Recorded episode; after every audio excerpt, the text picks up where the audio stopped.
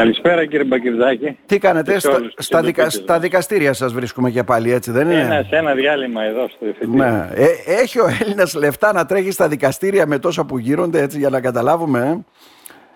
Ε, ε δυστυχώς ε, μάλλον η, τη λύση τη δίνει η δικαιοσύνη. Η δικαιοσύνη είναι αυτό το βεντιλάκι που είναι στην κέντρα ταχύτητας. Αποσυμπιέζει την κατάσταση. Αποσυμπιέζει την κατάσταση. Τώρα, έχετε Για να ηρεμεί ο κόσμος. Ναι. ναι, τώρα επειδή δεν ηρεμεί ο κόσμος με το νέο φορολογικό νομοσχέδιο και έχουν ακουστεί διάφορες απόψεις, άσπρο, μαύρο, άλλα λένε ελεύθεροι επαγγελματίες και συνδικαλιστικοί τους φορείς, άλλοι λένε οι περισσότεροι. Ποιοι φταίνε για τη φοροδιαφυγή, θα μπορούσαν να τους πιάσουν λέει, με τα στοιχεία που έχουν είτε από τραπεζικά δεδομένα, από πλουτισμό έτσι της τελευταίας στιγμής ακόμα και συγγενικά τους πρόσωπα και ούτω καθεξής. Αλλά δεν το πράττει και η πολιτεία παίρνει μια οριζόντια απόφαση μαζί με τα ξερά και, και τα χλωρά από ό,τι κατάλαβα καθαρά φοροεισπρακτικά. Τι γίνεται όμως, ποιοι έχουν ευθύνη σε αυτό, είναι θέμα μόνο της πολιτείας, φταίμε και εμείς για τη φοροδιαφυγή; Σας τα έθεσα όλα μαζί για να απαντήσετε. Κοιτάξτε, κοιτάξτε. Είμαι από αυτούς που δεν, δεν μου αρέσουν αυτά τα οριζόντια μέτρα, το δηλώνω εξ αρχής. Δεν είμαι κι εγώ ε, υπέρμαχος αυτών των πρωτοβουλειών. δεν μπορούν να λυθουν όλα με τέτοια κριτήρια αντικειμενικά ή με πάγιες, με κάποια ποσά που θεσμοθετούνται ως πάγια ελάχιστη φορολογητέα ύλη. Το, ε, το ζήσατε επί ΣΥΡΙΖΑ τότε που το ασφαλιστικό έγινε φορολογικό. Το ξέρετε εσείς οι ε, ελεύθεροι επαγγελματίες. Ναι. Λοιπόν, εμείς, κοιτάξτε, εδώ αυτό που θα έλεγα ίσως είναι το νόημα, είναι ότι πόσο όριμοι είμαστε τελικά όλοι μας να συζητήσουμε για τα κακά, επιτρέψτε μου να πω, της φορολογικής κατάστασης.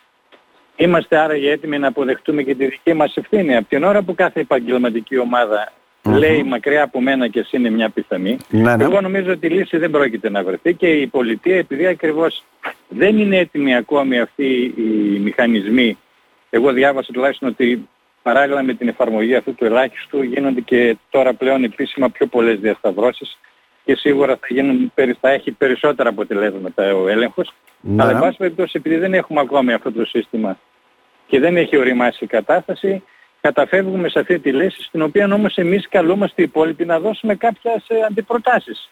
Να. Εγώ δεν μπορώ να δειχτώ αυτό ως δεδομένο, με την έννοια ότι θα ήθελα η κάθε επαγγελματική ομάδα να κάνει κάποιες ρεαλιστικές προτάσεις. Δηλαδή όχι, οι προτάσεις που έχω ακούσει και από αυτούς που έχω φιλοξενήσει εδώ στην εκπομπή από τα συνδικαλιστικά τους όργανα, τα επιμελητήρια και όλα αυτά είναι ότι έχει τον τρόπο και μπορεί η πολιτεία να βρει ποιοι ε, φόρο ναι. διαφεύγουν. Εσείς μας λέτε δεν είναι έτοιμοι ακόμα να το πράξει. Ξέρετε πώ το ερμηνεύω αυτό. Καλά είμαστε εμείς βολεμένοι και κρυμμένοι όπως είμαστε.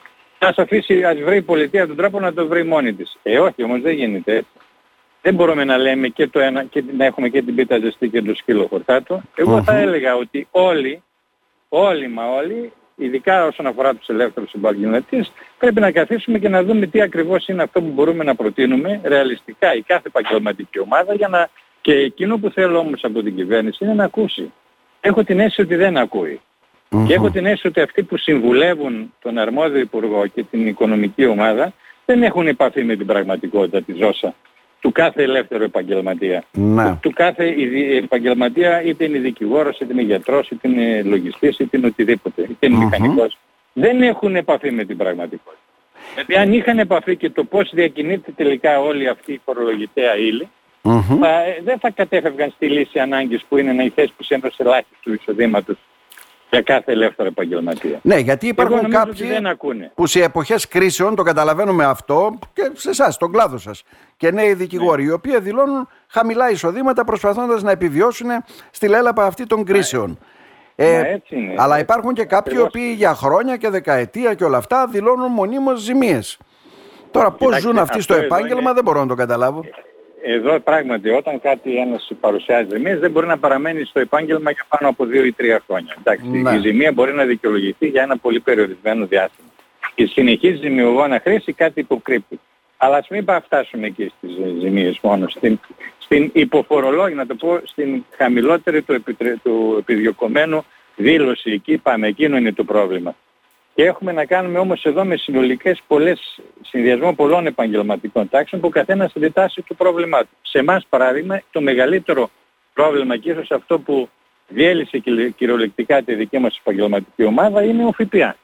Να. Ενώ λοιπόν μας υποβάλλει στη καθεστώς του ΦΠΑ, επιβαρύνοντας και τον πολίτη με το ΦΠΑ αυτό, 24%. Την ίδια ώρα δεν μου δίνει εμένα το δικαίωμα να εκπέσω ή να συμψηφίσω δαπάνες πλην των χαρτιών και των βιβλίων που αγοράζω. Ναι. Άρα λοιπόν δεν υπάρχει κίνητρο από ό,τι λέτε και αυτό το αντιμετωπίζουμε κι εμείς. Ναι. Ε, ε, ναι. Βέβαια. Δηλαδή έρχεται... Ή με σκοτώνεις, ναι, ναι. ή με σκοτώνεις, ναι. ή με αφήνεις τουλάχιστον να απολαύσω κάποια πλεονεκτήματα που τα δίνεις σε μεγάλες επιχειρήσεις ή σε κάποιες ανώνυμες εταιρείες. Ναι, ναι. Όταν επιβάλλεις ΦΠΑ, δεν σημαίνει ότι με αυτό το θα εντοπίσεις και κάτι. Ίσα ίσα θα επιδιώξει ο άλλος να αποφύγει να να επιβαρυνθεί με το ΦΠΑ γιατί δεν το θέλει και ο πολίτης. Ναι, απλό ερώτημα και το βλέπετε κι εσείς. Πόσες δουλειές κάνουμε ναι. στο σπίτι, έρχεται ο μάστορας και σου λέει 70 ευρώ ε, ε μαύρα, 100, 120 ευρώ με ΦΠΑ. Ε, το φουσκώνει κιόλα. Αυτό είναι η καθημερινότητά μας. είναι η καθημερινότητα. Αυτή είναι η καθημερινότητά ναι. μας. Ή το γεγονός ότι κανένας δεν χρησιμοποιεί POS, κανένας δεν θέλει να γίνεται ηλεκτρονική συναλλαγή. Κανένας δεν το εφαρμόζει στην πράξη, δίνει την εναλλακτική σε σένα ή με ΦΠΑ τόσο χωρίς ΦΠΑ τόσο και καταλήγει στο ίδιο μόνιμο αδιέξοδο. Εδώ όμως δεν είναι μόνο αυτό. Είναι και η μαύρη αδήλωτη εργασία από δημοσίους υπαλλήλους, ναι, ναι. από εκπαιδευτικούς, από χίλια δυο. Είναι πάρα πολλά τα πράγματα. Μην... Γι' αυτό λέω... Ε, ναι, δεν εστιάζεται μόνο στους ελεύθερους επαγγελματίες. Κακά τα ψέματα είναι μια νοσηρή κατάσταση που επικρατεί παντού. Ναι. Όλα είναι μέσα. Εδώ κάποιοι υπό το πρόσημο το ότι είναι δημόσιοι υπάλληλοι κάνουν δεύτερη τρίτη δουλειά. Εντάξει. Ε, και αυτά όλα έχουν ε, κάποιο όριο. Γι' αυτό λέω, όλοι μας πρέπει κάποια στιγμή να μιλήσουμε ειλικρινά. Από την ώρα που δεν υπάρχει ειλικρινή διάθεση, εγώ έτσι την ερμηνεύω, ναι, ναι. όσο και αν είμαι άδικος. Αυτό εγώ έτσι το εισπράττω, ε, θα υποχρεώνουμε του, την, την κάθε κυβέρνηση να οδηγείται σε λύσεις όπως αυτή. Η οποία και πολύ εύκολη φαντάζει, αλλά και πολύ άδικη μπορεί να είναι στο σύνολό της. Να. Ενώ και τώρα... να μην αποδώσει και τα επιδιωκόμενο αποτέλεσμα. Ναι, δεν νομίζουμε να αποδώσει βέβαια. Τώρα τι θα έχουμε βέβαια, ένα άδικο φορολογικό νομοσχέδιο για τους μικρούς επαγγελματίες και ελεύθερους επαγγελματίες.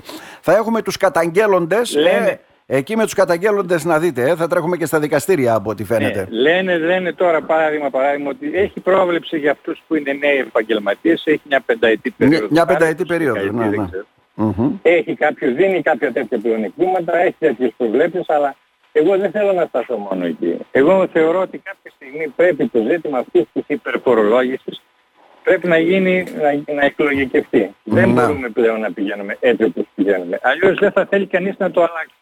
Θα βολευόμαστε με την κατάσταση και θα φτάνουμε στο 7 στους 10 ελεύθερους επαγγελματίες να δηλώνουν να, ναι. μέχρι 5.000 ευρώ και θα φτάνουμε και στο ζήτημα του 20% του ΑΕΠ της χώρας να είναι μαύρο και αδίλωτο. Και το κράτος δεν θα εισπράττει και θα προχωράσει σε τέτοια μέτρα. Ένας φαύλος κύκλος. Ε, δεν νιώθουμε, δεν νιώθουμε την ανταποδοτικότητα των φόρων, να. γι' αυτό και δεν θέλουμε να υπομισθούμε το βάρος των υποχρεώσεων. Ε, τώρα εκεί ένα τελευταίο ερώτημα να θέσω, γιατί ξέρω είστε στο διάλειμμα έτσι κάποιας δίκης προφανώς, ε, να θέσω το εξής. Όλα αυτά ωραία. Αλλά αυτοί που θα έπρεπε να μας ε, εμφυσίσουν τη φορολογική συνείδηση και την εμπιστοσύνη, οι βουλευτές μας λέω, ήρθαν τα πόθεν έσχες. Ναι, ναι. Ε, δεν μπορεί να έχουν τα μισά αφορολόγητα, κύριε Γιαλάουγλου, δεν το καταλαβαίνω αυτό. Εσείς έχετε το μισό, τα μισά από αυτά που εισπράττετε αφορολόγητα; Όχι, όχι. Ε; Αυτά, εντάξει, τα, περί των προνομίων των βουλευτών ε, δεν, δεν μπορώ αυτή τη στιγμή να... Κατάλαβα. Είναι άλλο κεφάλαιο. Ναι. λόγο γιατί έχω η διαγνώση ότι έχουν και πολλές δραστηριότητες με την έννοια ότι δεν είναι αυτό που το ποσό που ακούγεται ότι εισπράττουν, αλλά έχουν και κάποιες υποχρεώσεις περισσότερες τις οποίες προσπα... δεν μπορούν να ενταχθούν ε, άμεσα στα αυτά που δηλώνουμε εμείς στην καθημερινότητα. Μάλιστα. Δεν, είμαι, δεν είναι τόσο να, να προσκολόμαστε σε αυτούς τους τριακούς, ούτε εμένα μου δίνει δικαιολογία να ασχοληθώ με αυτούς. Εμένα με ενδιαφέρει η πλατιά μάζα. Εγώ θα σας πω ότι υπάρχει ένας ο οποίος παράδειγμα σε μια τουριστική περιοχή, είμαστε τουριστική χώρα, δουλεύει τρεις μήνες το χρόνο, όσο είναι η τουριστική σεζόν και κάθεται τους υπόλοιπους εννιά. Να, όντως. Αυτό λοιπόν σημαίνει ότι έχει κάποια εισοδήματα. Αυτά μπορούμε να τα ελέγξουμε. Δεν μπορούμε να τα ελέγξουμε. Αυτό είναι το ζήτημα. Κράτος με μηχανισμούς θέλουμε και μια καλή διάθεση από τους φορολογούμενους και την πολιτεια για να βρεθεί μια λύση. Εγώ ακόμη φορολογικό νομοσχέδιο δίκαιο δεν έχω δει. Έχω φτάσει 60 χρονών και αυτά όλα τα ακούω σε επίπεδο εξαγγελιών.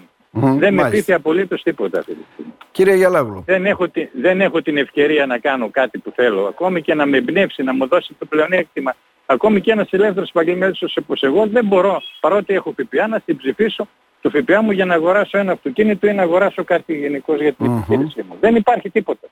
Μάλιστα. Δεν, ε, είναι ένας εξτρά φόρος, κοντεύουμε το 50% από άποψη φορολογικών υποχρεώσεων και κανένας δεν μας ακούει. Εκείνο είναι το πρόβλημα για μένα. Κύριε Γελάγουλο, να σας ευχαριστήσουμε θερμά. Να είστε καλά. Σε ευχαριστώ και εγώ. Γεια σας.